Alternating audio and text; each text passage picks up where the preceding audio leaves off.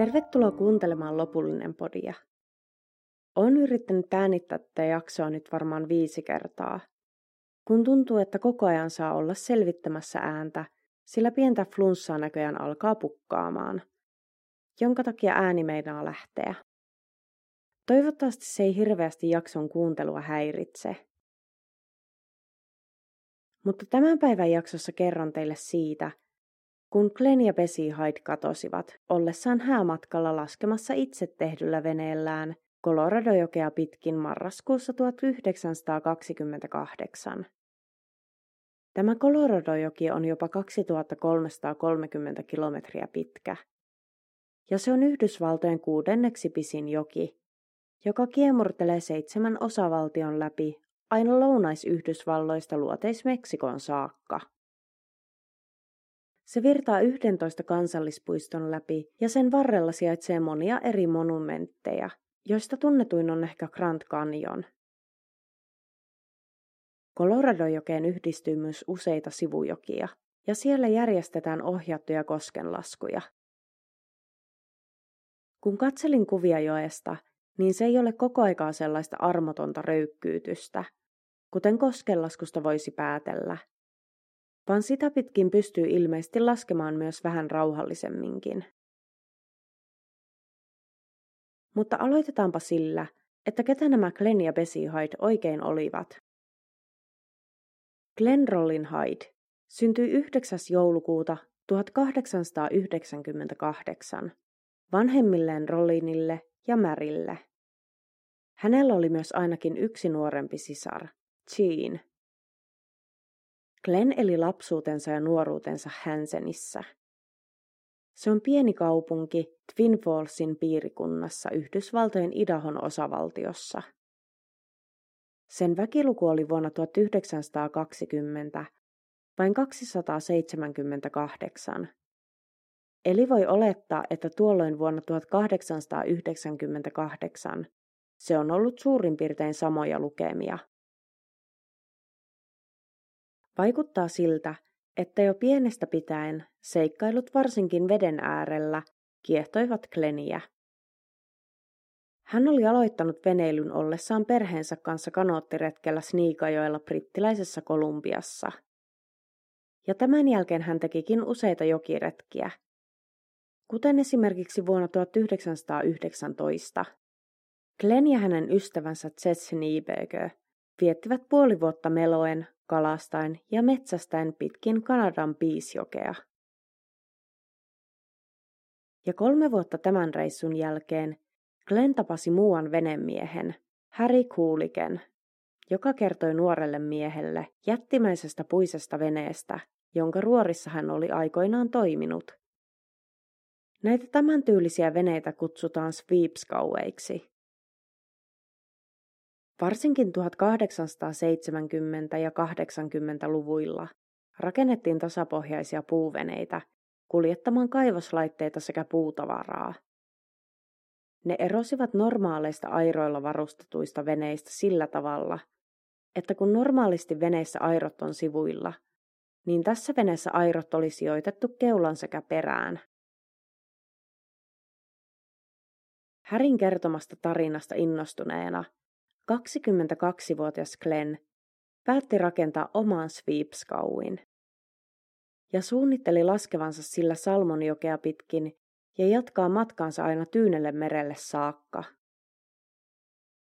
Tuolloin Glenn kuitenkin opiskeli, joten hän ei päässyt aloittamaan reissuaan aivan heti, vaan joutui lykkäämään suunnitelmansa neljällä vuodella. Glenn tosiaan opiskeli Idahon yliopistossa – ja työskenteli valmistumisensa jälkeen maanviljelijänä.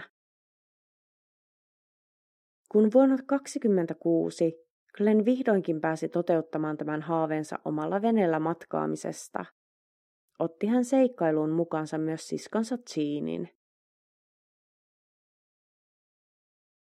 Helmikuussa 27 Glenn oli matkalla Kaliforniaan – ja nousi San Franciscossa laivaan, joka veisi hänet Los Angelesiin. Ja tällä laivalla ollessaan hän tapasi tulevan vaimonsa Pesi Hailiin. Kerrotaan, että kipinät Glennin ja Pesin välillä olivat sinkoilleet heti. Pari alkoi tapailemaan ja jo lyhyen suhteen jälkeen he halusivat mennä naimisiin. Tosin naimisiin menolla oli tässä vaiheessa kuitenkin yksi este. Pesi oli jo naimisissa. Hän oli kuitenkin lopettanut suhteensa aviomiehensä kanssa, mutta heidän avioliittonsa oli edelleen laillisesti voimassa.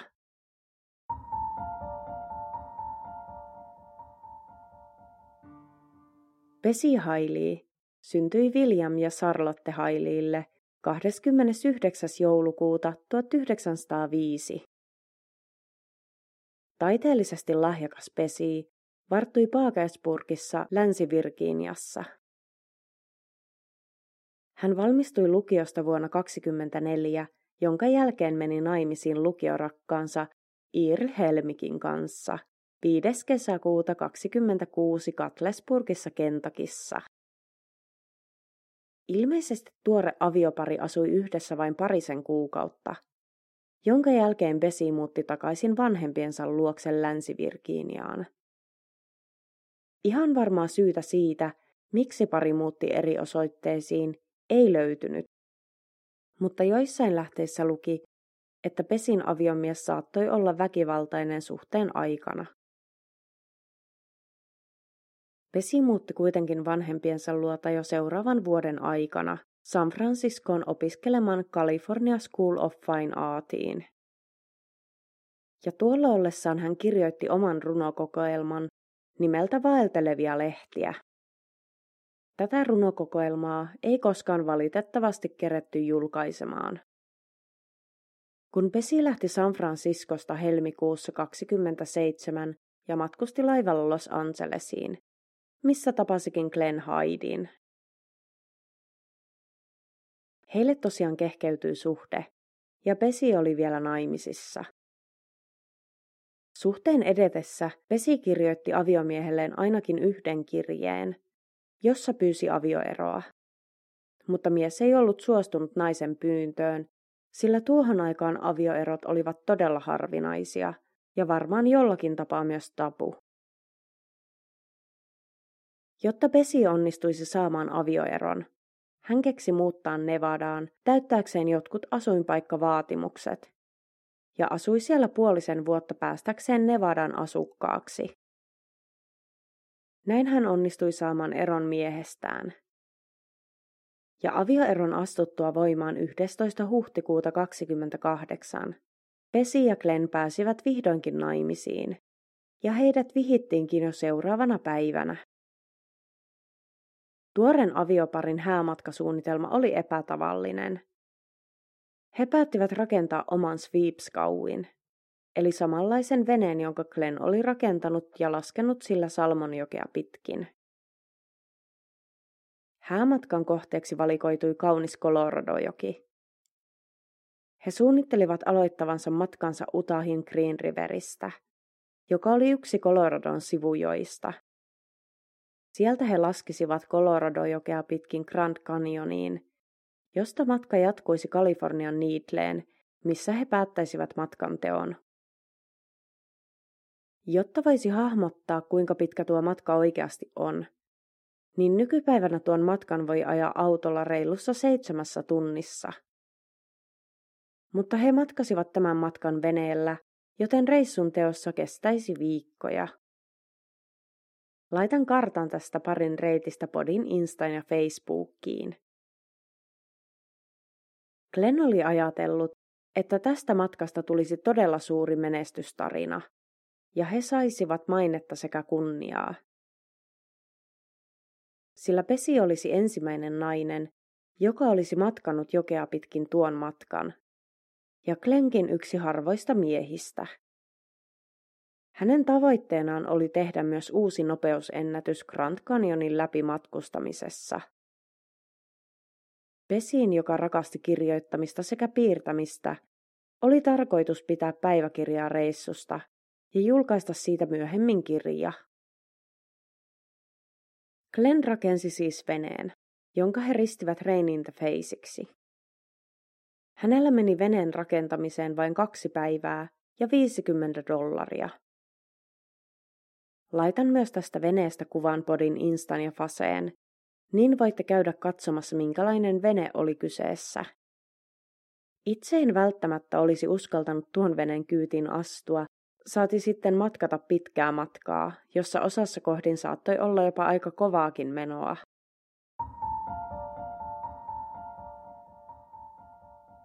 Ja vihdoinkin 20. lokakuuta 28 pariskunta laski itse tehdyn veneensä jokeen Green Rivesillä ja lastasivat tarvikkeet kyytiin. Heillä oli nyt kaikki tarvittava mukanaan. Mutta yksi asia, mitä kumpikaan ei ollut ottanut mukaan, oli pelastusliivit. Tästä huolimatta häämatka aloitettiin, ja parin tarkoituksena oli saapua määränpäähänsä Niitleen 6. joulukuuta. Aluksi Pesin ja Glennin matka sujui suunnitellusti. He matkasivat noin 16 kilometriä päivässä ja läpäisivät Soap Creek Reipisin ennätysajassa. Soap Creekin pystysuorat seinämät sekä ajoittain kova ja höykyttelevä virtaus antoivat parille esimakua matkan muista mahdollisista samankaltaisista olosuhteista. 15. marraskuuta he saapuivat Leesferiin, jota pidetään Grand Canyonin kansallispuiston virallisena alkuna. He ankkuroivat veneensä Pantom Rantsille ja lähtivät patikoimaan Bright Angel Trailia pitkin, joka on suosittu patikointikohde Grand Canyonissa. Tämän patikointireitin varrella sijaitsi valokuvastudio, jossa Glenn ja Bessie vierailivat. Siellä he tapasivat ainakin paikan toisen omistajaveljeksistä, Emeri Kolpin. He vierailivat ilmeisesti myös Emerin kotona. Pesi ja Glenn kertoivat miehelle suunnitelmistaan, että olivat ohikulkumatkalla ja tulivat täydentämään varastojaan. Ilmeisesti reitin varrella saattoi olla myös jotain kauppoja, joista he ostivat tarvikkeita ja ruokaa. Emeri on myöhemmin kertonut, että Pesi oli näyttänyt hiukan huolestuneelta ja olevansa valmis lopettamaan matkan teon, koska seuraavaksi heillä oli edessään vaarallisin joen osa, ja tämä varmasti pelotti naista. Koska Emeri oli kokenut koskenlaskia, antoi hän parille muutamia hyviä neuvoja matkan tekoon. Ja hänen mielestään heidän veneensä ei ollut kovin turvallisen oloinen – Osaksi tämän, sekä sen takia, että oli kylmä ilma, Emeri oli ehdottanut pariskunnalle, että he viettäisivät hänen luonaan sen aikaa, että säät vähän lämpeäisivät. Mutta Glenn kieltäytyi tästä kohteliaasti. Emeri oli tarjonnut heille myös pelastusliivejä lainaan, mutta tästäkin tarjouksesta oltiin kieltäydytty. Jossakin lähteessä luki, että Glenn halusi suorittaa matkan ilman minkäänlaisia turvavarusteita, jotta reissu olisi jännittävämpi ja vaikuttaisi tulevaisuudessa kerrottaessa rohkealta ja mielenkiintoisemmalta. Pesi ja Klein pyysivät kuitenkin Emeria ottamaan heistä valokuvan, jonka he hakisivat sitten paluumatkalla. Tämä olisi oiva muisto reissusta. Mutta asia, jota kukaan ei vielä tuossa vaiheessa tiennyt, oli, että tämä valokuva jäisi viimeiseksi kuvaksi heistä. Seuraavana päivänä pari jatkoi matkaansa. Ennen lähtöään he olivat tutustuneet turistiin nimeltä Adolf Gilbert Sutron, joka oli San Franciscon entisen pormestarin pojanpoika. Huomatessaan Glennin ja Besin veneen, Adolf oli ollut heti todella kiinnostunut siitä, sillä olihan tuollainen vene erikoinen näky Coloradojoella. Ja hän pyysikin päästä heidän kyydillään Hermitreilille asti, jonne olisi noin 12 kilometrin matka. Tämä sopi parille, ja kaikki kolme nousivat veneeseen ja aloittivat matkan kohti Hermitreiliä. Myöhemmin Adolf on kertonut Glenin puhuneen jatkuvasti siitä mahdollisesta kuuluisuudesta sekä rahasta, jonka matka toisi heidän elämäänsä. Mutta Pesistä sai sellaisen kuvan, ettei hän ollut yhtä innoissaan. Seuraavana päivänä, eli 18. marraskuuta, Adolf nousi veneen kyydistä hermitreilillä. Ja hyvästeltyään toisensa, Glenn ja Pesi jatkoivat matkansa kohti Niitleä. Adolf oli viimeinen henkilö, joka näki parin ennen heidän katoamistaan.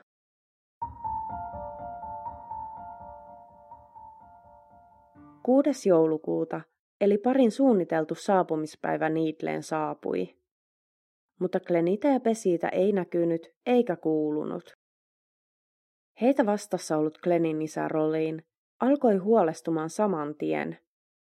Vaikka tässä vaiheessa ei tiedetty sitä, että olisiko pari vain ollut jostain syystä hieman myöhässä aikataulustaan. Rollin oli kuitenkin varma, että jotakin oli sattunut, ja sai suostuteltua viranomaiset aloittamaan parin etsinnät Grand Canyonissa. Etsinnöistä tulikin todella massiiviset. Useita jokietsintöjä järjestettiin niin viranomaisten kuin vapaaehtoistenkin toimesta. Rollin palkkasi jopa intiaanien jäljittäjiä etsimään poikansa ja miniäänsä. Hän todellakin teki kaiken mahdollisen heidän löytämiseksi. Ja sai vakuutettua myös sotaministerin aloittamaan etsinnät ilmasta käsin armeijan lentokoneilla. Tämä kannatti, sillä 19. joulukuuta, eli pari viikkoa etsintöjen alkamisesta – Kone löysi heidän veneensä ajelehtimasta noin 74 kilometrin päästä Grand Canyonista. Jokimaili 237 kohdalla. Nykypäivänä tätä samaista kohtaa kutsutaan honeymoon-reipitiksi. Kun pelastusryhmä pääsi veneen luokse, sen todettiin olleen täysin kunnossa. Mikä oli aika ihmeellistä, koska se oli ajelehtinut vapaana ja päämäärättömästi koskessa. Joten luulisi, että se olisi kolhintunut kiviin ja rikkoutunut. Mutta näin ei kuitenkaan ollut käynyt. Venettä tutkiessa huomattiin, että parin kaikki tarvikkeet, vaatteet, ruuat sekä pesin kamera ja päiväkirja olivat yhä veneessä. Mutta pesitä ja Kleniä ei näkynyt missään. Kun Pesin kameran filmi kehitettiin, Emeri Kolpin ja hänen veljensä valokuvastudiolla. Filmi paljasti kuvan, joka oli otettu luultavasti marraskuun 27. päivän tienoilla Mile Rapidillä. Tutkiessaan myös Pesin päiväkirjaa kävi ilmi, että pari oli luultavasti ollut leirintyneenä Diamond Creekiin sekä matkanneet sen jälkeen Mile Rapidiin, Tämän Mile Rapitin jälkeen joella alkaa jokiosuus, joka on surullisen kuuluisa rosoisista graniittilohkareista, jotka ovat vain juuri ja juuri pinnan alapuolella. Asiantuntijoiden mukaan oli todennäköistä, että pariskunta olisi luultavasti osunut veden alla olevaan graniittiin, jonka johdosta he olisivat joutuneet veden varaan. Koska heillä ei ollut pelastusliivejä, oli erittäin vaikeaa selvitä hengissä kovassa virtauksessa hyisessä vedessä. Etsintäryhmä kolusi kuukausia Coloradojokea sekä sen lähimaastoa, mutta jälkeäkään Glenistä tai Pesistä ei löytynyt. Lehdistö oli kirjoitellut pariskunnan mystisestä katoamisesta, ja uuden vuoden aikoihin alettiin kirjoittamaan, että mitä todennäköisemmin he olivat menehtyneet koskenlaskussa. Glennin isä Rollin matkasi takaisin Idahoon. Ja joidenkin lähteiden mukaan hän olisi ottanut pesiin päiväkirjan mukaansa, siltä varalta, jos löytäisi edes jotain johtolankoja. Hän palasi kuitenkin jo seuraavana vuonna jatkamaan Glennin ja Pesin etsintöjä, mutta jälleen kerran tuloksetta.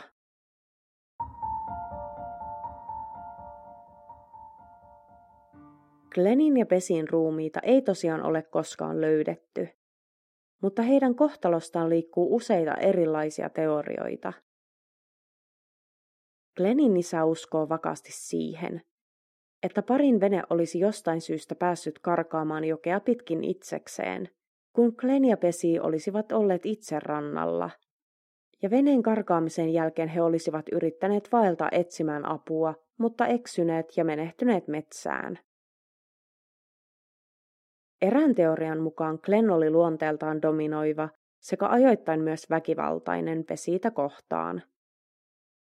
Ja olisi murhannut hänet joko tahallaan tai vahingossa ja kävellyt muina miehinä ulos kanjonista aloittaen uuden elämän salanimen turvin.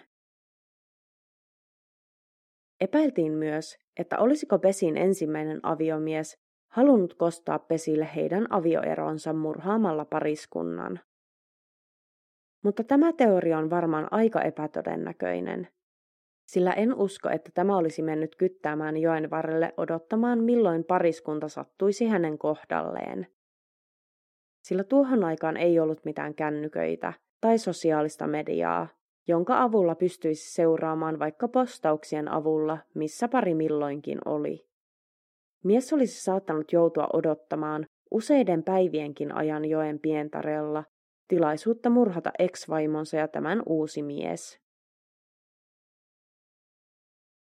Useita vuosia Glennin ja Pesin katoamisen jälkeen, 70-luvun alussa, joukko koskenlaskijoita olivat opastetulla reissulla Grand Canyonilla – Illan hämärtyessä porukka leiriytyi Diamond Creekin joen rannalle. Tuolloin leiritulen äärellä opas alkoi kertomaan tarinaa Pesin ja Glennin katoamisesta.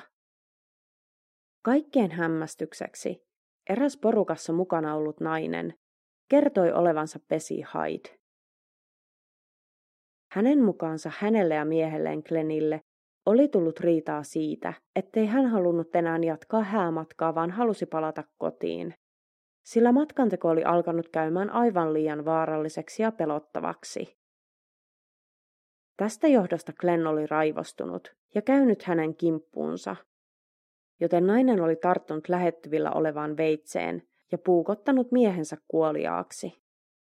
Hän väitti kävellensä metsässä Pittsburghin Arizonaan, jossa aloitti uuden elämän uuden nimen turvin. Hänen nimensä oli Elisabeth Arnold Cutler. Nuotion ympärillä istuvat kuuntelivat naisen kertomusta suut auki, ja he uskoivat hänen kertomaansa, sillä Elisabeth osasi kertoa tarinan todella vakuuttavasti. Myöhemmin yksi joukoissa olleista miehistä oli ottanut selville Elisabetin puhelinnumeron ja soittanut tälle kysyäkseen, voisiko hän tehdä haastattelun naisen kertomasta tarinasta. Mies sai kuitenkin tylyn vastauksen, ja nainen kielsi koskaan väittäneensä olevansa Pesi Hyde ja paiskasi luurin korvaan. Kuten jo arvata saattaa, niin Elisabeth ei ollut Pesi Hyde. Ensinnäkin Elisabeth oli Pesiitä noin 10 senttiä pidempi, ja naisen syntymätodistuksessa olevat tiedot osoittivat hänen syntyneen nykyisellä nimellään joulukuussa 1908 Ohion Pomeroissa. On ollut myös epäilyksiä siitä, olisiko Grand Canyonissa toiminut koskenlaskijaopas Georgie White ollut todellisuudessa Pesi Hyde. Kerron ensin vähän kuka tämä Georgie oikein oli. Tietojen mukaan Georgie White syntyi vuonna 1911 Oklahomassa, mutta eli suurimman osan lapsuudestaan ja nuoruudestaan Denverissä. Hän oli ollut elämänsä aikana naimisissa parinkin otteeseen, ja näistä hänelle oli niin sanotusti käyttöönsä jääneet sukunimet Clark ja White, joita hän käytti vaihdellen vähän tilanteen mukaan. Georgie oli saanut tyttären ensimmäisen aviomiehensä kanssa, kun hän oli ollut vasta 17-vuotias. Kuvaillaan, että Georgie ja hänen tyttärensä Somana Rose olivat olleet todella läheisiä ja kävivät yhdessä monilla vaelluksilla ja pyöräretkillä. Vuonna 1944 Georgin elämä kuitenkin muuttui täysin, kun rattioppo törmäsi hänen pyöräilevään tyttäreensä. Vain 15-vuotias Somona Rose menehtyi tuon törmäyksen seurauksena. Seuraavan vuoden kesäkuussa Georgin ystävä Harry Aleson halusi piristää ystävänsä ja saada tälle muuta ajateltavaa kuin tyttärensä kuolema. Hän vei naisen Coloradojoelle ja tuolloin Georgie rakastui siihen.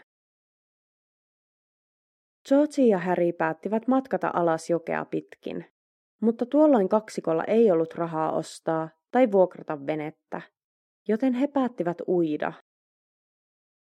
Heillä oli vain tuulitakit, kengät ja pelastusliivit. Ja olivat pakanneet reppuihin vesitiiviisiin astioihin ensiaputarvikkeita, ruokaa sekä juomista.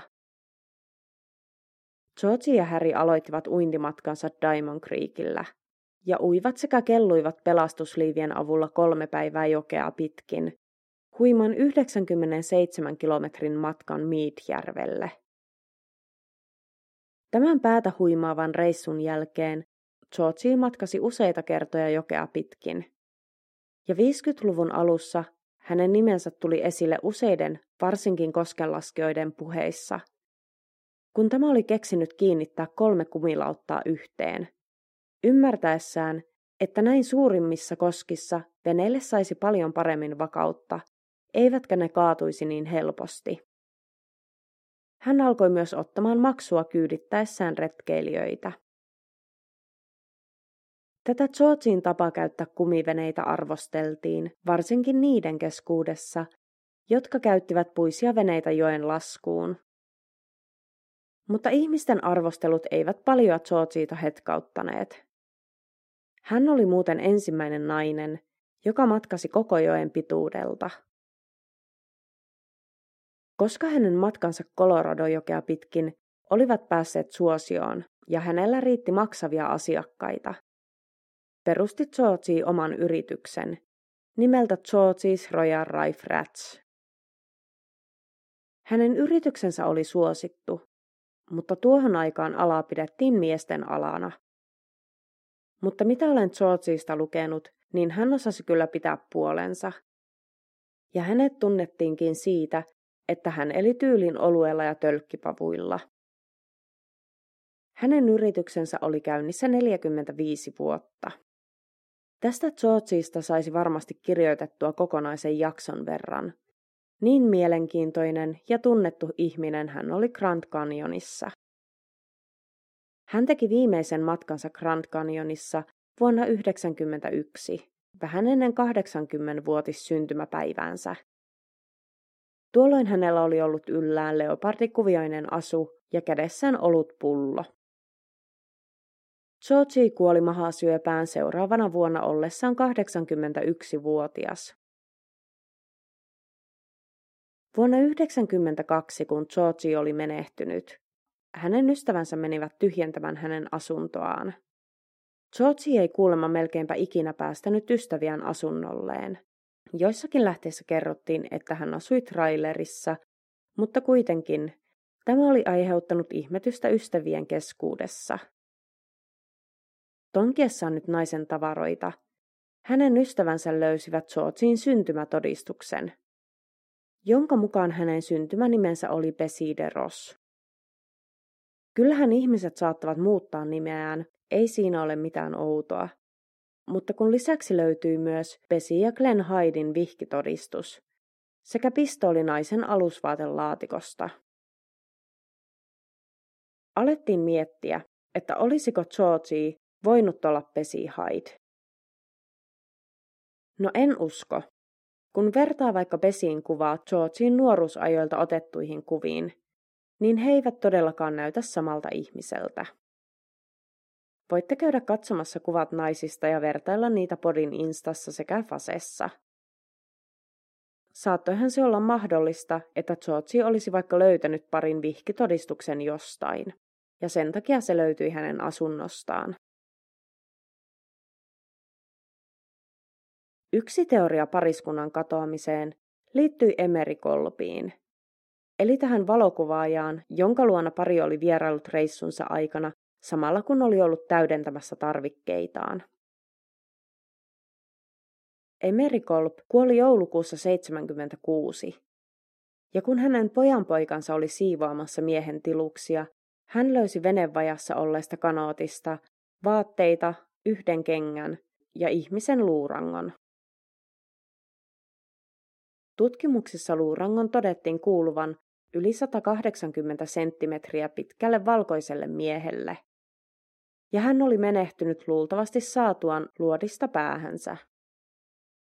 Heti alkoi liikkumaan huhuja siitä, että jäänteet kuuluisivat Glenn Hydille, ja että Emeri olisi rakastunut pesiin ja murhannut Glennin saadakseen naisen itselleen. Toinen huhu luurangon löytymisen jälkeen, mikä alkoi liikkumaan, oli kun Emerin kerrottiin kadonneen muutamaksi päiväksi sen jälkeen, kun Besi ja Glenn olivat jatkaneet matkansa hänen luotaan vuonna 1928. Emeri olisikin todellisuudessa lähtenyt seuraamaan pariskuntaa aina Diamond Creekille saakka, jotta saisi vakuutettua parin käyttämään pelastusliivejä. Kun mies oli saanut parin tavoitettua, hänellä ja Glenillä olisi syntynyt riita, jonka johdosta joko Emeri tai Besi oli ampunut Glenia päähän. Tämän jälkeen Emeri olisi ottanut vastuun ruumiin hävittämisestä, kun taas Besi olisi aloittanut uuden elämän. Ja tästä Besin uudesta elämästä hän olisikin ollut Georgie White. Kerrotaan, että Georgie ja Emeri eivät tulleet toimeen keskenään. Ja tämä taas johtuisi siitä, että nainen olisi ollut vihainen Emerille aviomiehensä kuolemasta. Ihmiset, jotka olivat tunteneet Emerin, olivat hämillään väittämästä, että tämä olisi ollut murhaaja. Myöhemmin Arizonan yliopiston suorittama oikeuslääketieteen tutkimus tuli siihen tulokseen, että luuranko kuului enintään 22-vuotiaalle miehelle. Ja vuonna 2008 saatiin mahdollinen selvyys luurangon alkuperälle. Niiden epäiltiin kuuluvan kesäkuussa 33 Grand Canyonissa itsemurhan tehneelle tunnistamattomalle miehelle. Tähän tulokseen tultiin, kun vuonna 2006 eläkkeellä oleva metsähallinnon johtaja halusi lahjoittaa Grand Canyonin museoon vanhemmiltaan jääneet lähes 500 mustavalkovalokuvaa ja negatiivia sekä erilaisia asiakirjoja. Sillä hänen isänsä oli toiminut Grand Canyonissa metsänvartijana 20-luvun lopulla ja 30-luvulla. Joten museolla olisi niille varmasti enemmän käyttöä kuin hänellä itsellään. Kun museon teknikko alkoi tutkimaan kuvia ja negatiiveja, hän huomasi useita kuvia, jotka oli otettu ihmisen luurangosta. Hän sai yhdistettyä kuvat metsän vartijan raportteihin ja kävikin ilmi, että kesäkuussa 33 luuranko oli löydetty kanjonin reunan alta ja että sen läheltä löydettiin myös 32-kaliiperinen käsiase kahdella patruunalla. Luodenreikä kallossa oikean ohimon kohdilla viittasi itsemurhaan. Raportissa kerrottiin myös, että luurangon läheltä oli löytynyt myös yksi kenkä, nahkavyö, taskukirja sekä joitakin repaleisia riepuja. Ja vaikutti siltä, että kuolema oli tapahtunut jo useita vuosia aikaisemmin. Tutkimuksissa saatiin varmuus siitä, että valokuvissa oleva ja Emerin venevajasta löytynyt olivat sama luuranko ja myös sen mukana löytynyt kenkä osoittautui samaksi kengäksi. Emeri oli tuolloin vuonna 1933 ilmeisesti toiminut Grand Canyonin piirikunnan kuolemansyyn tutkija lautakunnan edustajana. Mutta siitä miksi ja miten luuranko oli päätynyt hänen veneenpajaansa on edelleen mysteeri. Voisiko olla mahdollista, että kun ei tiedetty kuka tämä mies oli, niin olisi Emeri ottanut luurangon säilytykseen siksi aikaa, että miehen henkilöllisyys saataisiin selvitettyä, ja yksinkertaisesti vain unohtanut jäänteet neljäksi vuosikymmeneksi. Mutta selvää ainakin oli, että jäänteet eivät kuuluneet Glenn Hydelle. Tosiaan Pesi ja Glenn Hydin katoaminen on edelleen mysteeri. Itse henkilökohtaisesti uskon samoin kuin Glennin isä Rolin, että pariskunnan pysähdyttyä johonkin olisi heidän veneensä vahingossa päässyt irti ja lähtenyt ajelemaan yksinään jokea pitkin, jättäen Pesin ja Klenin rannalle. Ja ilman varusteitaan he eivät olisi selvinneet erämaassa kylmässä säässä kovinkaan kauaa. Tai voihan olla mahdollista myös, että matkatessaan jokea pitkin toinen olisi pudonnut joen höykkyytyksissä veneen kyydistä, jolloin toinen olisi hypännyt pelastamaan tätä pulaan joutunutta. Koska heillä kummallakaan ei ollut pelastusliivejä, olisivat molemmat hukkuneet. Ja koska heidän ruumiitaan ei ole löydetty, voihan olla mahdollista, että ruumit olisivat joutuneet kiinni veden pinnan alapuolella olleisiin kiviin ja tämän takia jääneet löytämättä. Podin Instagramissa at lopullinen pod sekä Facebookissa nimellä lopullinen löytyy kuvia tapauksesta. Minulle merkkaisi todella paljon, jos jättäisit tähtiarvostelun Spotifyssa ja painaisit seurannäppäintä siinä appissa, jossa podia kuuntelet, sekä myös ottaisit podin somekanavat seurantaan. Palautetta ja jaksotoiveita voi lähettää somen kautta tai sähköpostilla lopullinen podcast at gmail.com. Kiitoksia, että kuuntelit ja palataan taas ensi viikolla uuden jakson merkeissä.